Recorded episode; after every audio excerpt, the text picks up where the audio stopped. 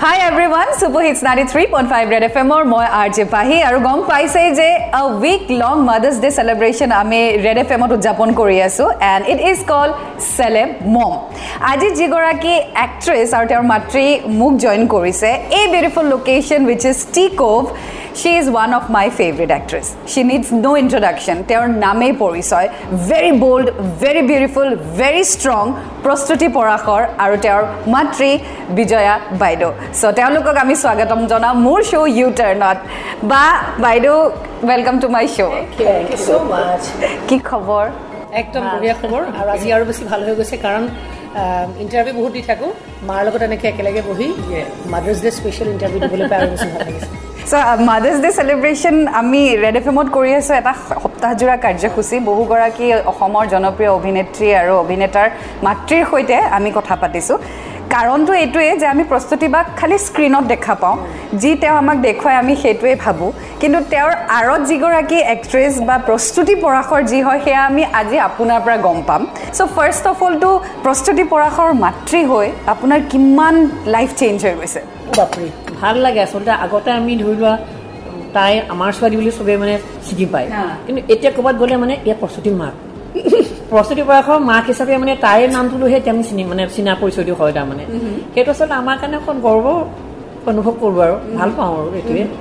চ' প্ৰস্তুতি বাকটো আমি স্ক্ৰীণতে দেখিছোঁ তেতিয়াৰ পৰাই জানো যে অ'কে প্ৰস্তুতি বা আমাৰ ফেভৰেট এক্ট্ৰেছ কিন্তু সৰুতে প্ৰস্তুতি বা কেনেকুৱা আছিলে? মানে দুষ্ট আছিলে নে? তাই মানে একদম চিনচিয়াৰ ছোৱালী। কোনো মানে তাই মানে দুখ দিবলৈকে তাই গাত একো নায়ে তাৰমানে তাই নিজে উঠে নিজৰ কাম নিজে কৰে পঢ়া শুনা নিজে কৰে। মই কেতিয়াও মানে কৈ নাপালোঁ যে মানে টেবুলত বহ যেনেকৈ মানে কৰিলোঁ আৰু কাম তাই ধৰক চব নিজৰ কাম নিজে কৰে দেই। মানে মই কেতিয়াও কোনো কাম তাহাঁতক কৰি নিদিওঁ। আৰু সেই কৰি নিদিয়াৰ কাৰণে আজি তাই ইমান সুন্দৰকৈ নিজৰ চব কাম মানে চলাই থাকিব পাৰিছে। মাৰ মতে মই খুব অবেডিয়েণ্ট চাইল্ড আছিলোঁ বোলে। আৰু অবেডিয়েণ্ট হ'বলৈ বাধ্য হৈ গ'লো। মায়ে যিকেইটা বাঘ ঢোকা দিয়ে মই কম খাইছোঁ কম খাই। কাৰণ মই ঘৰ ডাঙৰ যেতিয়া গতিকে সৰুৰ পৰা মাৰ সেই শাসনটোকে দেখি আহিছোঁতো। বাঘ ঢোকা খাবলগীয়া কাম সচৰাচৰ নকৰোঁ আৰু। ভণ্টিয়ে খুব পিটন খাইছিলে। প্ৰয়াসী তাই দুষ্ট আছিলে অকণমান। ভাইটি অলপ অলপ খাইছে নোখোৱা নহয়। মই। ঠাণ্ডা আছিলে। সি তোৰ নিচিনা অকমান এই নিচিনা। মানে মোৰ ল'ৰাটো। মাজৰজনী অকণমান তাই মানে দুষ্ট নহয়। তাই মানে মানে। তাৰমানে মাৰ এটা নাম দিছিলোঁ আমি হিটলাৰ। মানে ষ্ট্ৰিক্ট আছিলে। মই ভয় কৰে মোক ল'ৰা ছোৱালী পিতা মই ষ্ট্ৰিক্ট নহয় বুলি নকওঁ। মানে মাজত আৰু। তেতিয়া খুব বেছি হেৰি কৰি নাথাকে। মানে শাসনৰ নামত বহুত বেছি কৈ নাথাকে। এটাই ক'ব কথা আৰু তাতে এষাৰ বা এটা চকুৰ চাৱনি এনাফ আছিলে আৰু আমাৰ কাৰণে। আৰু জেনেৰেলি কোৱা হয় ন এটা এইজত আমাৰ ছোৱালীবোৰ যেতিয়া আমি এডলেচেঞ্চ পিৰিয়ডত আহোঁ তেতিয়া এই অকণমান উৰণীয়া মন এটা আহে আৰু সেইটো সময়ত মা ইজ আৰ বেষ্ট ফ্ৰেণ্ড যাক আমি মাৰ লগত গৈ কথাবোৰ শ্বেয়াৰ কৰোঁ যে মা আজি মোক ল'ৰাজনে গোলাপ ফুল দিছে বা লাভ লেটাৰ দিছে। চ' সেইটো আছিলেনে আপোনালোক আই এম চিয়ৰ প্ৰস্তুতি বাৰ চাগে লাইন লাগি গৈছিলে ল'ৰা because he so' pretty line লাগে তাই গালিও পাৰে ন? গালিও পাৰে ন তাই? তাই গ'লে মানুহে ভয়ো কৰে মানে পটকে কিবা এটা ক'বলৈ। নহয় একচুৱেলি কি জানা মোৰ লাইফটো অকণ অকণমান বেলেগ ধৰণৰ এইকাৰণে হ'ল। বহুত সৰুতে নাটক কৰিলোঁ। নাটক কৰি মোটামুটি যেতিয়া সেই এডলেঞ্চৰ যেতিয়া সেই সময়টোত অকণমান নতুন এখন পৃথিৱী আমি যেতিয়া বিচাৰি পাওঁ সেই সময়খিনিত মই ফুল্লি এষ্টাব্লিছ এগৰাকী এমেচাৰ আৰ্টিষ্ট আৰু যোৰহাট হ'ল সৰু টাউন এখন নহয় সৰুৰ পৰা চবেই চিনিয়ে পায় আৰু পিতাৰ এটা নিজস্ব নাম আগৰ পৰাই আছিলে। চ' পিতাৰ ছোৱালীবোৰেও চিনি পায় তাৰপিছত নিজৰ এটা নিচ মই নিজে ক্ৰিয়েট কৰা হৈছিলে এমেচাৰ নাটকত। গতিকে তুমি কিবা এটা ঘপককৈ কাম কৰিবলৈ যাওঁতে দহটা মানুহে এনি টাইম চিনিয়ে পাই থাকে চকুৰ আগত থাকেই। কলেজত আজিলৈকে ক্লাছ বাং কৰি নাপালোঁ পিতাৰ ছোৱালী বুলি চবেই চিনি পায় চব টিচাৰে চিনি পায় তাৰপিছত তোমাৰ ৰাস্তাই পদূলিয়ে কেতিয়াও তোমাৰ কোনো ধৰণৰ সেইটো বয়সত যিটো হয় আৰু এটা যে হেৰি থাকে মানুহৰ সেই কামবোৰ কৰিয়ে নাপালোঁ দেখোন। কাৰণ সেই মানুহে চিনি পাব কি হ'ব কি নহ'ব সেইবোৰ চিন্তা কৰি থাকোঁতে গ'ল। নাটকৰ কথা চিন্তা কৰি থাকোঁতেই গ'ল। গতিকে মই ভাবোঁ লাইফৰ এটা ফেজ মই মিছ কৰিলোঁ কিন্তু। মানে only because of my acting career so' Prastuti বাই যেতিয়া এক্টিঙত আহিম বুলি সিদ্ধান্ত ল'লে চ' আপোনাৰ ছাপৰ্ট আছিলে নে you are happy with it নে আপুনি বেলেগ ভাবিছিল যে মোৰ ছোৱালীক মই অমুক কৰাম এটা আছিলে মানে কি এওঁ মানে কমাৰ্চৰ টিচাৰটো এওঁ মানে চাৰ্টাৰ একাউণ্টটো মানে নিজৰ কৰাৰ খুব ইচ্ছা আছিলে।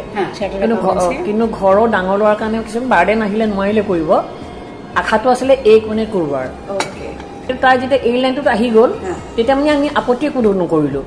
আৰু সেইকাৰণে ক'ৰবাত চাগে আমাৰ সেই sense of responsibility towards our parents towards our studies আৰু ক'ৰবাত ছ'চিয়েল ৰেচপনচিবিলিটিটো থাকে অকণমান মানে সেই সৰুৰ পৰাই ইনহেৰিট হৈছে আমাৰ গোটেইকেইটা ল'ৰা ছোৱালীৰ মাজতে মা দেউতাই দিছে। মানে তাক কেতিয়াবা তোৰ ডি চি খোৱালে ইমান ভাল লাগিলে পুলিচৰ ড্ৰেছটো পিন্ধি মানে একদম মোৰ মুখৰ কথা ল'লে অ'কে সাধাৰণতে কোৱা হয় বাইদেউ যে behind every successful women there is a men কিন্তু I believe behind every successful women there is the sacrifice of a mother and a father so' আপোনাৰ পৰা জানিব বিচাৰিম বাইদেউ যে আপুনি কিমান ষ্ট্ৰাগল বা কিমান ছেক্ৰিফাইচ বা আপুনি কি ক'ব বিচাৰিব এই ছাকচেছফুল জাৰ্ণি য'ত আপোনাৰ তিনিওটা সন্তান ছাকচেছফুলি আজি ৱেল ছেটেলড ইন লাইফ আচলতে তাহাঁতি মানে এতিয়া এই যেতিয়া এক্টিংটো কৰে তাৰ লগতো মই মানে গুচি আহিবলগীয়া হয়।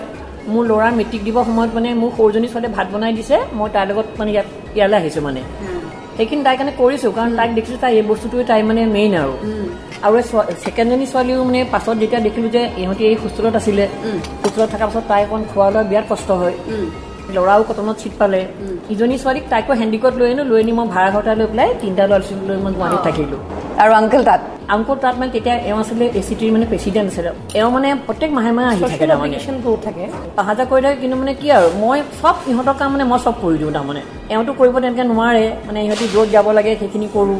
মই বহুত ছেক্ৰিফাইচ কৰি দিওঁ মানে কৰাৰ কাৰণে আজি যেতিয়া তিনিটা ল'ৰা ছোৱালীয়ে মানে তাহাঁতক ভাল লাগিছে মানে ছোৱালীৰ অৱস্থাত ঊনৈছ বছৰ বয়সতে বিয়া হৈছে।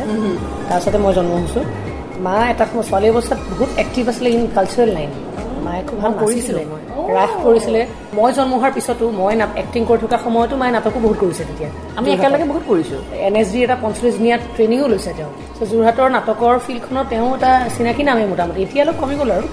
আৰু ইহঁতক মানে কি নাচৰ ট্ৰেইনিং সিহঁতি ক'তো লোৱা নাই কিন্তু। মানে ক'ৰবাত প্ৰগ্ৰেম এটা হ'লে মানে আৰু এটা তোমাক ভাল কথা এটা কওঁ।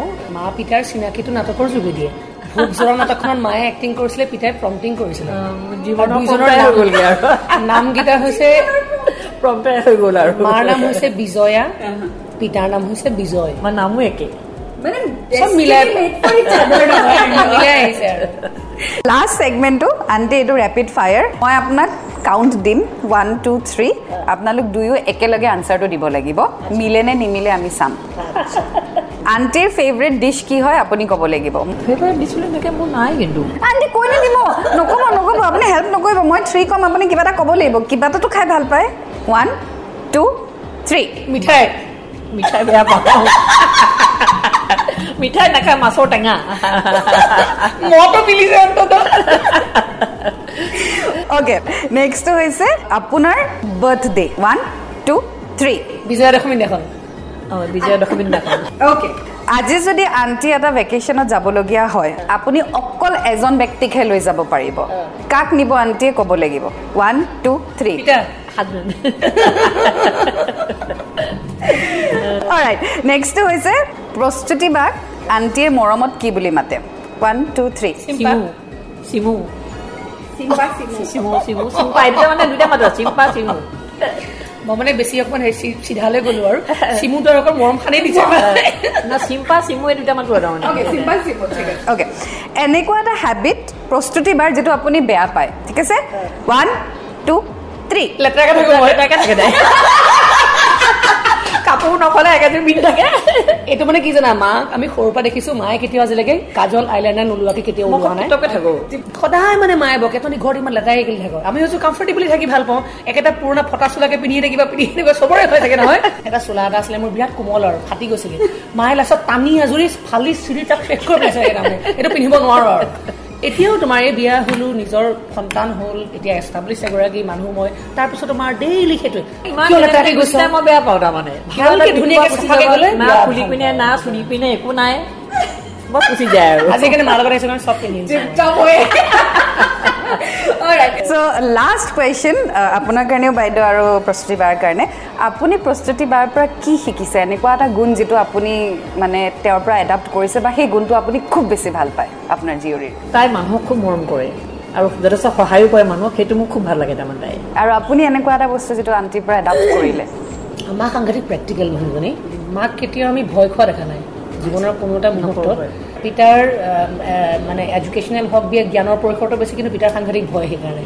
কিবা এটা ঘপককৈ হ'লে মেলিলে হাইপাৰ হৈ যায় মানে চিন্তাত পৰে। কিন্তু মাক কেতিয়াও আমি পেনিক কৰা দেখা নাই। মাক সদায় আমি কাম ডাউন হৈ থকা দেখিছো। আৰু একদম টেনশ্যন নলওঁ মই। তেনেকে মানে তেনেকে থাকো। টেনশ্যন লৈ কিলা মনটোৱে কষ্ট পাম। অ'কে বঢ়িয়া। থেংক ইউ চ' মাছ বাইদেউ। থেংক ইউ প্ৰস্তুতি বা খুব ভাল লাগিলে আপোনালোকে সময় উলিয়ালে। আমিহে ধন্যবাদ জনাব লাগে ন? ধুনীয়া এটা মানে দিলা সুবিধা দিলা। মায়ে মায়ে সচৰাচৰ ইমানখিনি কথা চাগে নৰ্মেলি নোলালহেঁতেন সময়ে নাইকিয়া হৈ গ'ল বেছি সোনকালে শেষ হ'ল দেই So thank you so much, ma'am. Thank you so much, Prastutiba. And happy Mother's Day. Thank you. So guys, this is it. আৰু আপুনি বাকী শ্বোজ আৰু আমাৰ ভিডিঅ'জসমূহ red F M S M এজত চাই থাকিবলৈ নাপাহৰিব ninety three point five red F M বাজাতে ৰহো